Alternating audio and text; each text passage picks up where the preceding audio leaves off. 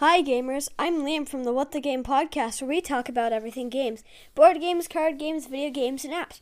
On today's show, we'll be talking about Clue. Fun fact this is actually our first board game that we're going to be doing. Clue is a mystery game. Now, it's like, it's fun in the sense that it's a mystery, but it's not like for 20 million year olds who, like, it's a board game, so there's not going to be anything that's, like, bad the only thing that's someone died. That's that's yeah. Hold on, let me just explain how this works. So you are given cards at the start of at the start of the game and you automatically know those are not those are not the murderer and that's not a place where the person was murdered and that's not the weapon.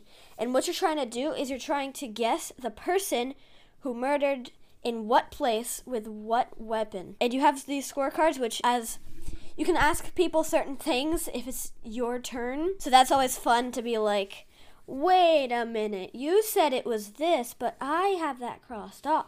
Like, you don't tell them that unless they ask. It is actually quite funny in some situations because someone might say uh, something that gives away, like, a card that they have.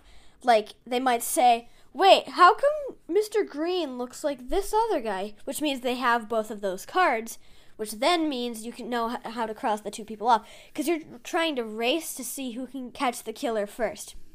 Uh, in this, this is actually a pretty good like mind game as well because you have to you have to think ahead. Like you can't just you can't just guess, guess, guess, guess. You got you got to think ahead about what's gonna happen. The game is just so so fun. There's actually an online version called Cluedo now I don't know much about that. Uh, I I myself haven't played that version yet, but there's tons of versions of Clue. Like there's a Five Nights at Freddy's version. There's probably a Fortnite version. There's probably like 20 million other versions. This has been your weekly podcast from What the Game. I hope you have enjoyed, and I will see you all next week. Bye.